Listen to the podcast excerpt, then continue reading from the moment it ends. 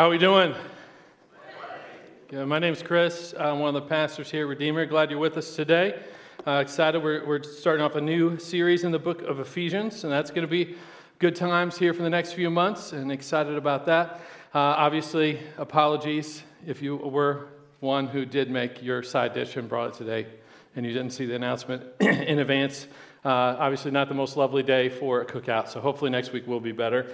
Uh, just a clarification Redeemer Men event will actually, it's on Realm, posted that way. It will be at Pastor Chad's house. He would love to have us all over at his place this time. And so we're going to be at, at, Chad's house this Wednesday night. Uh, the address is on Realm. If you have any trouble finding that, just email me, Chris at Redeemer Bloomington. I'll get you straight away on, on where to go. Uh, we're going to gather at his place Wednesday at 7.30 p.m. Uh, and then again, yeah, we really could still use a lot more help with the care clinic. We also uh, will be going back to two gatherings at the start of August at 9 and 11 on August 1st. And so, uh, as we work towards that, we real, really want to be able to fully open Redeemer Kids. And so, we could still use several more volunteers. If you've been around for about six months here at the church, uh, you're willing to submit to doing a background check, uh, and you pass that. That's also key. Then we would love to talk to you about serving with Redeemer Kids so we can get that fully back open and operational, like a fully operational uh, Death Star um, over there next door. Uh, excited for that. Well, when we prayed uh, just kind of about a theme for this year, uh, after last year, it was, it was very clear that unity needed to be a big part of, of that focus. Um, and, and so, you know, reflecting on last year, which none of us want to do ever again. Uh, but, uh, you know, going through the pandemic um, and all the kind of turmoil and division that has resulted from that, uh, the killings of Ahmaud Arbery, George Floyd, Breonna Taylor, uh, and then uh, yet another super fun election season.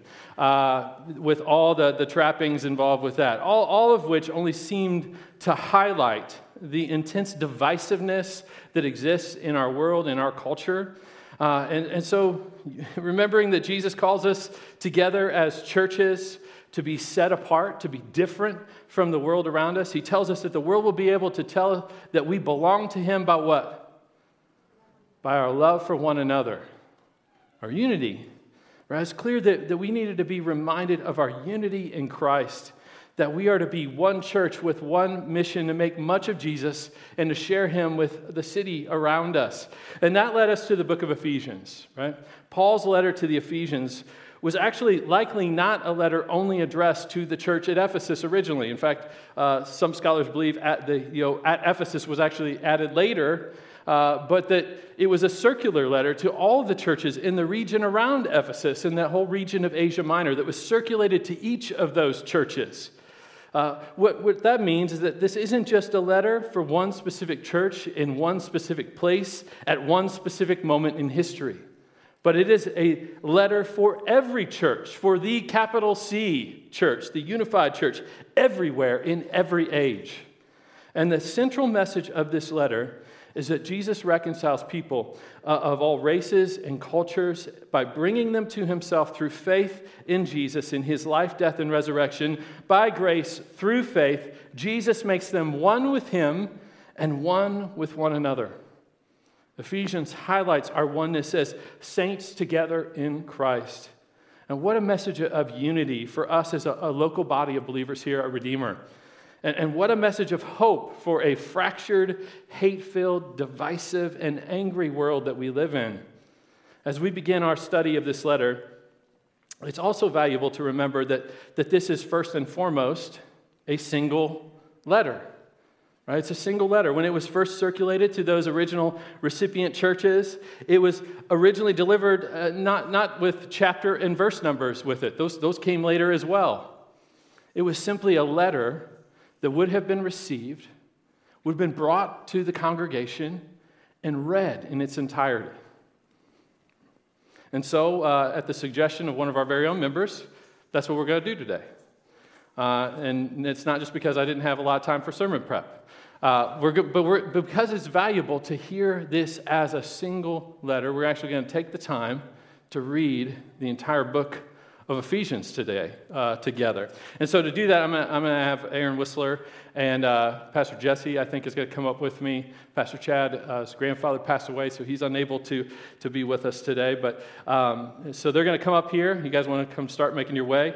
Uh, normally, if you're here, we would have you stand together for the reading of God's Word. And we're going to invite you to stay seated because it's going to be a long reading. But we would encourage you to, to open your Bibles, right? Or open one of those Bibles on your row and follow along as we read the entire book. And I would encourage you, if you're someone that's so inclined to, to make some notes and notations in your Bible, that I would encourage you that each point where you see kind of reference to our togetherness, to our unity, to our oneness, maybe underline that. And, and even more importantly, at every point where you see the words in Christ, in Him, or some variation of that, underline that. Because this letter is all about our unity together in Christ. Right? So, Ephesians chapter 1 through chapter 6. So it'll be a little different. So we've been reading like one verse a time the last few weeks, but, but here we go. Hear the word of the Lord.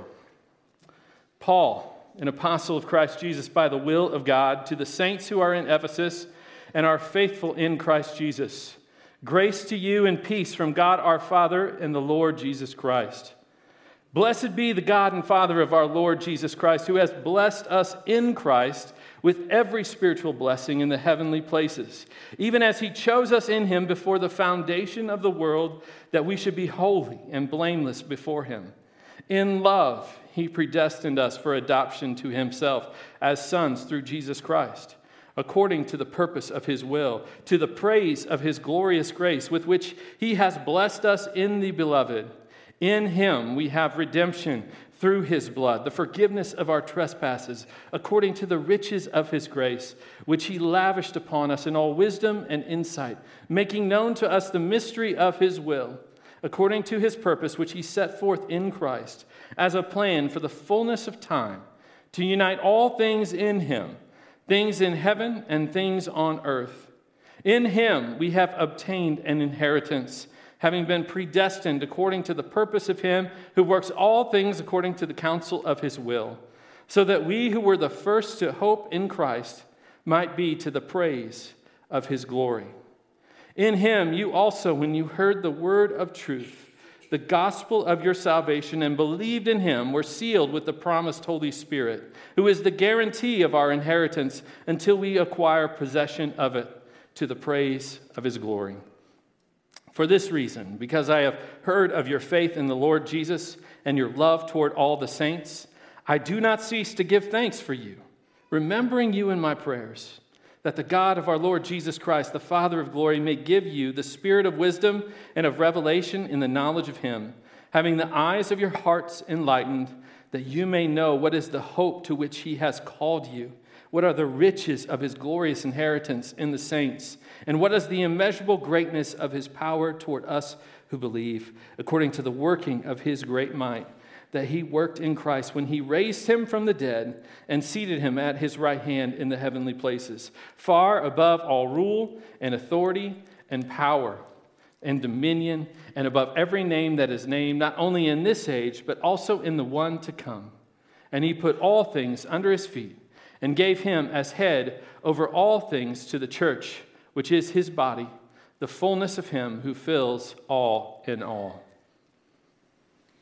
And you were dead in the trespasses and sins in which you once walked, following the course of this world, following the prince of the power of the air, the spirit that is now at work in the sons of disobedience, among whom we all once lived in the passions of our flesh, carrying out the desires of the body and the mind, and were by nature children of wrath, like the rest of mankind.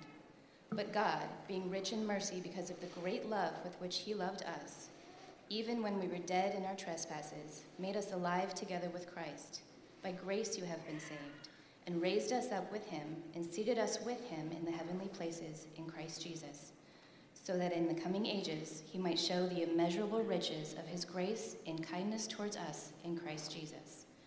For by grace you have been saved through faith, and this is not your own doing, it is the gift of God, not a result of works, so that no one may boast. For we are his workmanship created in Christ Jesus for good works, which God prepared beforehand that we should walk in them. Therefore, remember that at one time you Gentiles in the flesh, called the uncircumcision by what is called the circumcision, which is made in the flesh by hands, remember that you were at that time separated from Christ, alienated from the commonwealth of Israel, and strangers to the covenants of promise, having no hope and without God in the world. But now in Christ Jesus, you who once were far off have been brought near by the blood of Christ. For he himself is our peace, who has made us both one and has broken down in his flesh the dividing wall of hostility by abolishing the law of commandments expressed in ordinances, that he might create in himself one new man in place of the two, so making peace, and might reconcile us both to God in one body through the cross, thereby killing the hostility. And he came and preached peace to you who were far off, and peace to those who were near. For through him we both have access in one spirit to the Father. So then you are no longer strangers and aliens, but you are fellow citizens with the saints and members of the household of God, built on the foundation of the apostles and prophets, Christ Jesus himself being the cornerstone, in which whom the whole structure, being joined together, grows into a holy temple in the Lord. In him you also are being built together into a dwelling place for God by the Spirit.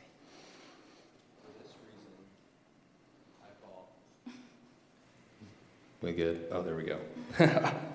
for this reason, I, Paul, a prisoner for Christ Jesus on behalf of you Gentiles, assuming that you have heard of the stewardship of God's grace that was given to me for you, how the mystery was made known to me by revelation, as I have written briefly.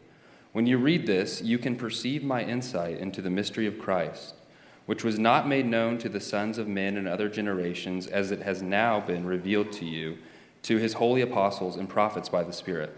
This mystery is that the Gentiles are fellow heirs, members of the same body, and partakers of the promise in Christ Jesus through the gospel. Of this gospel I was made a minister, according to the gift of God's grace, which was given me by the working of his power. To me, though I am the very least of all the saints, this grace was given to preach to the Gentiles the unsearchable riches of Christ, and to bring to light for everyone what is the plan of the mystery hidden for ages in God who created all things, so that through the church the manifold wisdom of God might now be made known to the rulers and authorities in the heavenly places.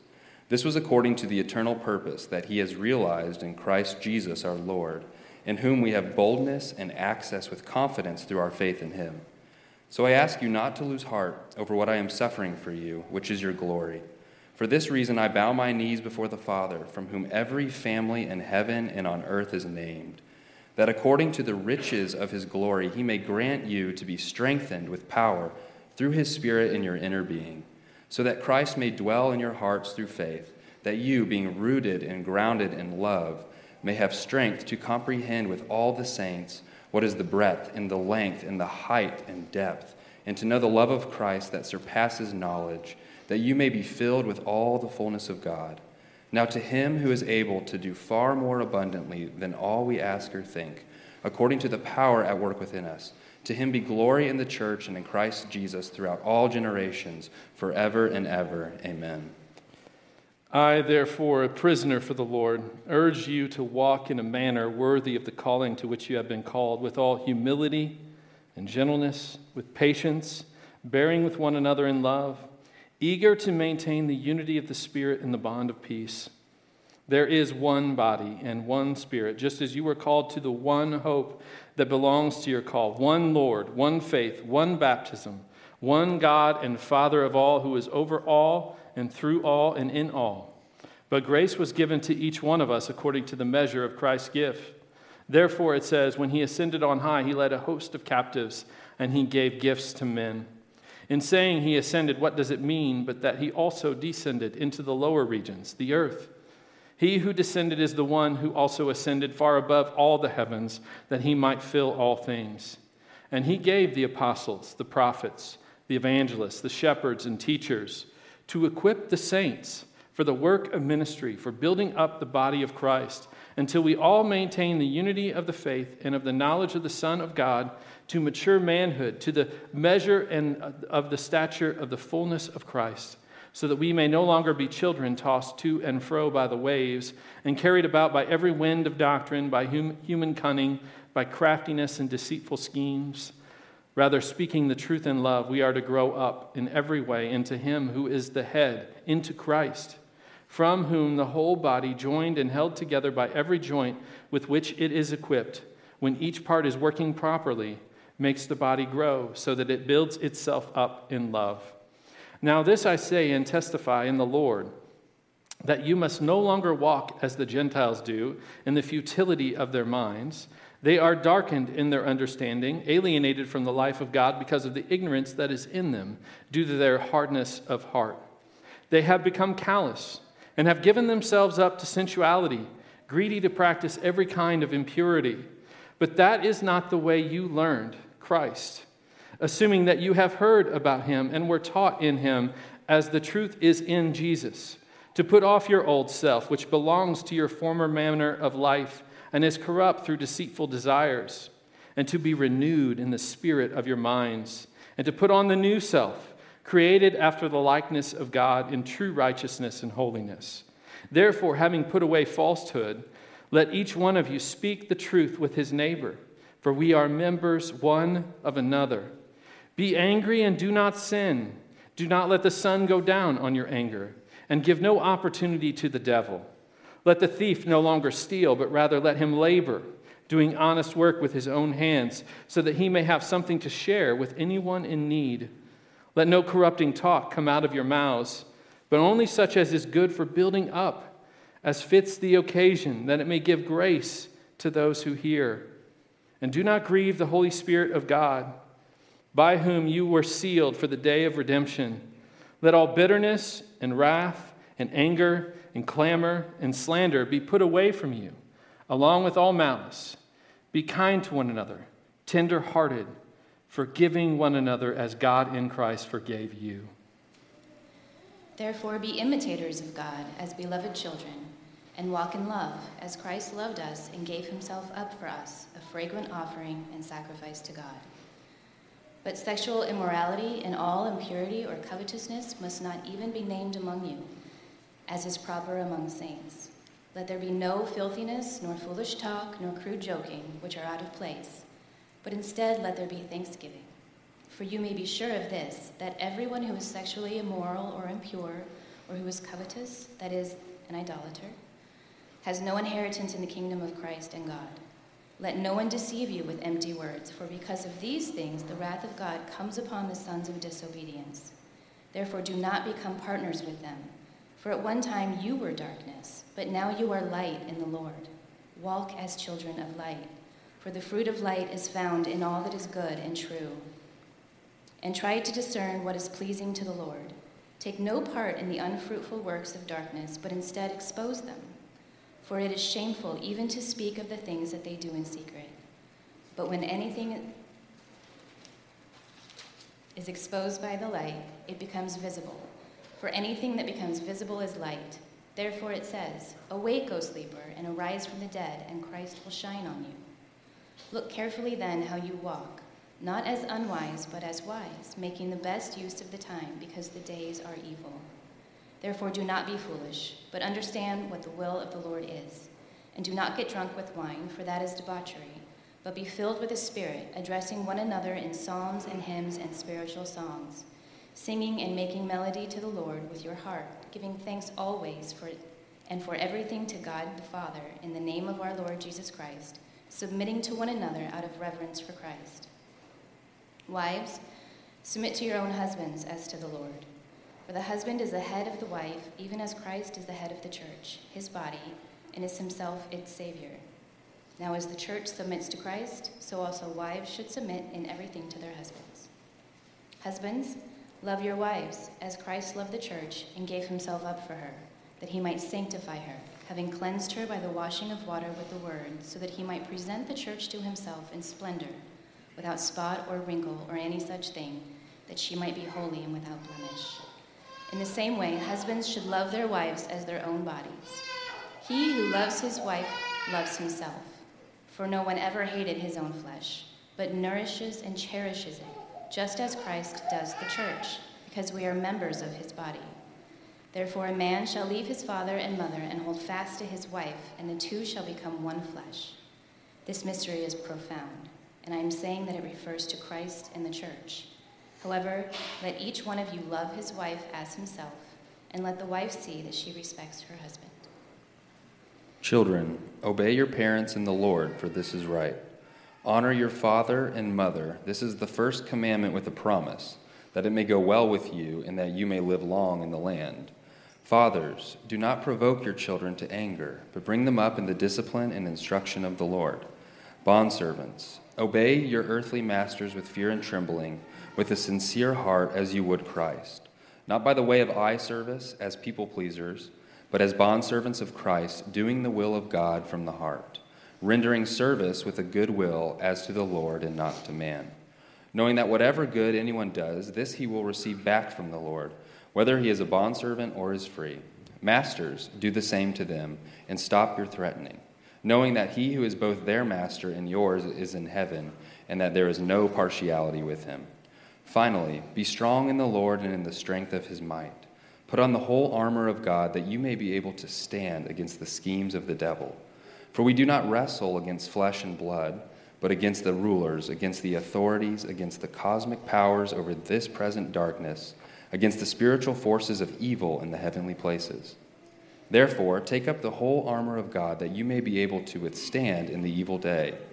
And having done all to stand firm, stand therefore, having fastened on the belt of truth, and having put on the breastplate of righteousness, and as shoes for your feet, having put on the readiness given by the gospel of peace.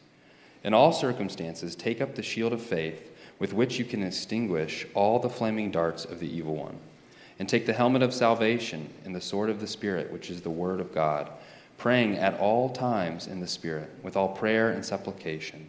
To that end, keep alert with all perseverance, making supplication for all the saints. And also for me, that words may be given to me in opening my mouth boldly to proclaim the mystery of the gospel, for which I am an ambassador in chains, that I may declare it boldly as I ought to speak so that you also may know how I am, how I am and what I am doing. Tychicus, will, the beloved brother and faithful minister in the Lord, will tell you everything. I have sent him to you for this very purpose, that you may know how we are and that he may encourage your hearts. Peace be to the brothers and love with faith from God the Father and the Lord Jesus Christ. Grace be with all who love our Lord Jesus Christ with love incorruptible. This is the word of the Lord. Thanks, guys. Let's pray.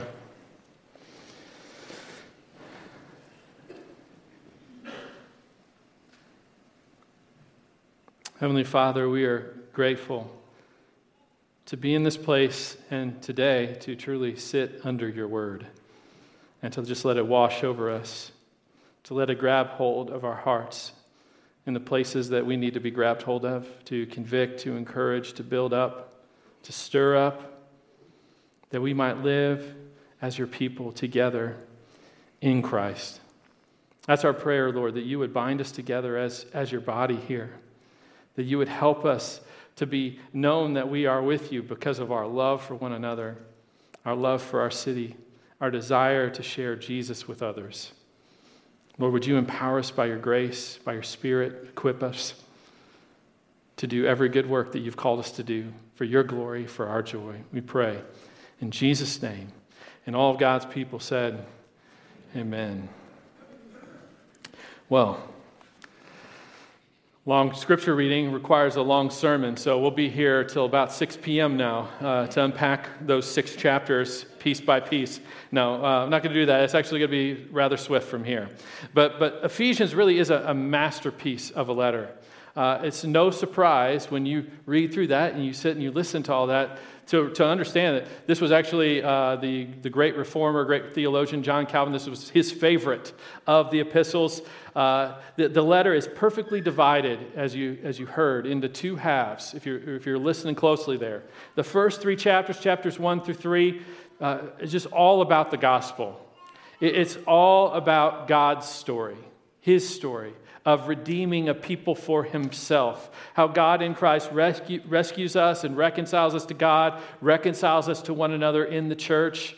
While chapters four through six are really all about the outworking of God's story into our stories. How the gospel gives shape to our life together in Christ. Let me just run through some of the highlights of what we just, what we just heard, right? Next week, we're going to get, into, uh, get introduced to one of the most glorious run on sentences in the history of the world. Uh, Ephesians 1 3 through 14 in the Greek is, is one sentence, like no punctuation. Paul is just exploding in praise at all the spiritual blessings that we possess in Christ. He just can't even stop to take a breath. He just is erupting in, in worship. And that's what we'll see next week. In chapter 2, verses 1 through 10, we, it fixes our gaze on God's amazing grace that brings us not from being like people who need a little bit of help, but brings us from death. Dead in our sins is where we stand apart from Jesus. And he brings us from death to life through faith in Christ. And the second half of chapter 2 highlights the peacemaking, reconciling power of the gospel as Jesus brings people of every nation, race, and language together and makes us one new humanity in the church. In chapter 3, we'll get to encounter Paul's magnificent prayer for us that we would grasp the mind blowing dimensions of God's love for us. That he would love you and me and pursue us at our very worst to make us one with Him and one with one another. Then in chapter 4, the letter moves us to begin focusing on how the gospel gives shape to our stories, how God's story shapes our story and, and our lives together. And Paul tries to hammer into our heads with the repeated use of the word one in the opening verses of chapter 4 that we are to do all we can, every effort on our part, to seek to maintain the unity of the Spirit in the bond of peace. To fight for that unity. The Spirit gives the unity, we don't make the unity, but we are to work together with the Spirit to maintain the unity of the Spirit in the bond of peace. That's followed by Paul showing us how unity doesn't equal uniformity, right? We're diverse people with diverse gifts, and we are to work together to build up the body and live on mission to share Jesus with others.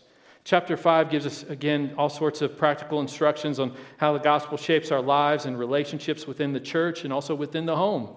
And in chapter 6, we are reminded that we encounter spiritual warfare in this world, and we are encouraged to stand firm together in Christ as we put on the whole armor of God. I'm really looking forward to our time together in this book over the, the coming weeks and, and months. But for today, for today, we're just, we're just going to focus our attention on just the first couple of verses. So we read all that to just talk about two verses today. You're welcome.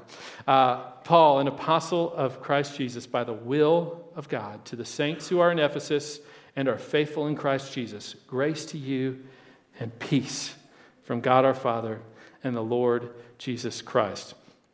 Right away, our, intention, uh, our attention is focused on the big idea of this whole letter as we see our identity in Christ how that identity gives shape to our lives, and how we receive that identity. That means what just happened all before right now was just called an introduction. You're welcome. Uh, first, we see our identity in Christ. Paul addresses this letter to the saints who are faithful in Christ, to the saints who are faithful in Christ. Now, if you grew up Catholic, this is going to sound maybe a little bit weird to you because the Catholic view of saints is, is a little different. It's a very complex thing. Uh, Catholic sainthood kind of started historically as a way to honor those Christians who were martyred, they were killed for their faith. Uh, but then over the years, it, it, got a lot more political uh, and, and, a lot more involved, where there is this very thorough process involved in identifying someone as a saint. Right? So for Catholics, saints end up being kind of like the superheroes of the faith, of church history. It's a special title, a reserved title for the most elite of the elite, of the most faithful Christians who've, who've ever walked the earth. But that's not how the Bible uses the term saints. And that's not how Paul is using the term saints right here in his letters to the churches. For the Bible, for Paul, saints is a term that is referring to every believer in Christ, all Christians in general. You are saints. You're saints. If you're in Christ, you are a saint. You don't need to have performed any miracles that have been recorded. and can be testified to, you need only put your faith in Jesus. That's what makes you a saint.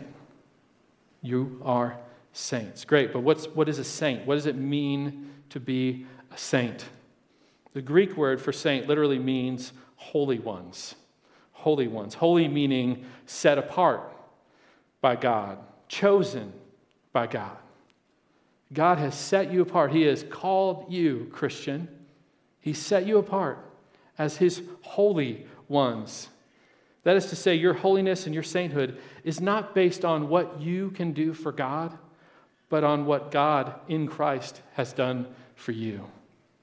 You are saints together in Christ because Jesus has made you saints together in Christ. And, and that is so much better, right? It's, it's a proud moment for me to say, I'm Crystal's husband. And that's really the way it works in our marriage. I'm, I'm her husband, uh, you know. But it's, it's a lot better when she says that I'm her husband. When she tells me that that's who I am. It means so much more than just when I say it. And friends, Jesus says to us, believers in Christ, you are saints, my holy ones, set apart for me. Your sainthood isn't dependent on your up and down performance, day by day, moment by moment. It's not based on what you say about yourself. It's based on what Jesus, the Son of God, says about you, what he has done. He calls you saint, and that is who you are. That is your most fundamental identity in Christ. You are saints together in Christ. Yes, you still sin. You still fall in your sin daily, and I fall in my sin daily. But if you are in Christ, sinner is no longer your primary identity. You're not marked by that sin anymore, but you're marked by the finished work of Christ. And He calls you saints. We see our identity in Christ as saints, but then we also see how our identity in Christ gives shape to our lives. Again, this letter is addressed to the saints who are faithful in Christ. You can get a lot more background on Ephesus and Paul's ministry there in Ephesus if you go back and read Acts chapter 19. Uh, I encourage you to do that sometime this week, to go look at Acts 19. And, and from Acts 19, what you're going to learn is that Ephesus is a very diverse city. It's a city made up of people from all over the known world, a, a city of business and commerce but it's also a very pagan city that is devoted to idolatry. In particular, Ephesus is known, was known historically for its temple for the Greek goddess Artemis. It is a dark place uh, uh of all sorts of twisted kind of worship going on, uh, and, and, and you get a sense uh, as to why Paul might give so much emphasis in this letter for Christ's supremacy over the devil and demonic powers. That's the context of Ephesus, to which Paul addresses the church as saints who are faithful in Christ. In the midst of that, they are to be faithful. They are faithful in Christ. This identity shows itself in faithfulness. Like to be a saint, to live as a saint, means that you are going to increasingly display faithfulness to God in your life, even in the midst of a culture that is absolutely opposed to Christ. living as the saint that Jesus says that you are, living by faith in Jesus. That's what it means to be faithful. That means that you're not simply swept up in the waves of the culture, as Paul says in chapter 4, tossed to and fro by the waves. That means that, that you're not simply swept up, but embracing and celebrating whatever the culture embraces and celebrates at the moment but living as saints, set apart, holy lives of godliness, lives of worship and devotion to Christ, lives of hospitality and mission for Christ, lives of unity and care for the body of Christ. That is to say, that your being a saint will show itself in the way that it gives shape to your living, to your compassion, to your kindness, to your faithfulness, to your boldness to your generosity. It will show itself in your life. And we'll dive into that deeper when we get to chapters four through six. But, but we end our study today of these opening verses, seeing what will be the focus of the first three chapters of this letter how we receive our identity in Christ. Paul shares his very common greeting as he writes his epistles. As you look through the, the New Testament, the, the letters of Paul, he very, very commonly greets in this way almost every time Grace to you and peace from God our Father and the Lord Jesus Christ. I love this greeting. I love this greeting. In fact, I steal this greeting on almost anything I write, and I, will I'll sign it grace and peace. Grace and peace. That's how much I love this greeting. Paul combines, when he says this greeting every time, he's combining a traditional Greek uh, greeting with a little twist and combining that with a, the traditional Jewish greeting. He offers the Greek word for grace, charis, which in the Greek sounds very much like the common Greek greeting, which is actually the rejoice, right? Uh, in the original language. We kind of lose how they sound t- together because uh, grace and rejoice don't sound much alike in English, but in the Greek they do. He just kind of twists it a little bit with a word that sounds very, very similar. And then he combines that with the Jewish greeting of shalom, which is usually translated as peace, but, but entails so much more than peace. Shalom is really about things as, as the way God intended for them to be. Creation in its fullness and its developedness the way God intended for things to grow and develop apart from sin. That's shalom, glory, right? Peace, welfare. Those are common words that, that shalom is translated into, but, but it really means things restored as God intended them to be. Together, grace and peace are, are really words that are all about redemption. They're all about redemption. You are made a saint by grace. By grace, you are enabled to receive Jesus in faith and to experience the forgiveness of your sins. As we will see next week, God planned your redemption, this redemption, in eternity past. And Jesus accomplished your redemption by, by coming and living the life, the sinless life you never could in your place, and dying the death that you deserve for your sins in your place, and being raised victorious over Satan, sin, and death. He accomplishes your redemption and rescue. And it's the Holy Spirit that awakens your heart to trust in Christ, that enables you to even reach out and, and believe and cling to Jesus in faith, which means that you receive this redemption by grace alone. In other words, it's, it's all God's doing. God's the one who makes you a saint. It's all His doing from start to finish. He plans it, He accomplishes it, He even enables you to receive it. It's all His doing. And as a result of this grace, you receive peace. You receive peace, peace with God.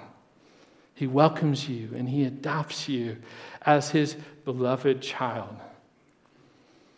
I hope that you have the blessing of, of really amazing friends in your life, the kind of friends that you know, no matter what's going on in your life, when you get together with them, they're just going to welcome you in as you are, whether it's joyful, whether you're sorrowful, whether you're grieving, whether you're celebrating, and they just welcome you and they receive you as family. And friends, even if you are blessed with those sorts of friends in this life, what Jesus does is like infinitely beyond that. He welcomes you at your very worst. He covers your failings and your shortcomings. And He calls you family. He calls you saints. He welcomes you in. He, he welcomes you home peace with God is what is, comes with grace. And, and Jesus not only does that, but he even makes peace with each other possible. Peace through all the divisions that we divide ourselves in this world, whether it's politics or ethnicity and race, whether it's you know education background, socioeconomic, what's in the bank account kind of stuff. Whatever it is, Jesus tears down those dividing walls of hostility and he makes peace with one another possible. He saves us together into one family, people of every nation, race, and language into the church. He makes us one, one new humanity, it says at the end of Ephesians 2. But our unity is not uniformity. Right? Read Revelation 7. John gets the vision of the church assembled before the throne of God in the new heavens, new earth.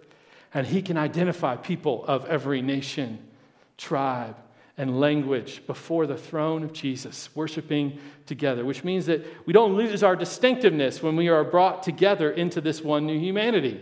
So, what, what Jesus does is he weaves us together into this beautiful transcultural tapestry that proclaims the glory of God and the beauty of Christ in his gospel. He makes us saints together in Christ. How do you get this identity? You don't earn it, you, you don't work for it, you receive it as a gift through faith in Jesus Christ. And here's how Jesus comes after you with overwhelming grace that you cannot resist. On your own, you could never cover your sins. You could never earn a place with God. You couldn't work for it. You couldn't do enough to ever get there. But Jesus comes storming into your life with everything required to make you His. Everything required to say to the world that you are a saint in Christ. All you need to do is simply believe Him and receive His gift of grace and peace. All you need is to do is to grab hold uh, of Jesus and cling to His grace, and, and you will see Him empowering you more and more to live as saints together in Christ. That's our prayer as we dive into this letter together. That Jesus, by his grace and by the power of his Holy Spirit, he would transform our lives together. Our church, he transform our church to live in this way more and more for his glory and for the good of our city. Let's pray.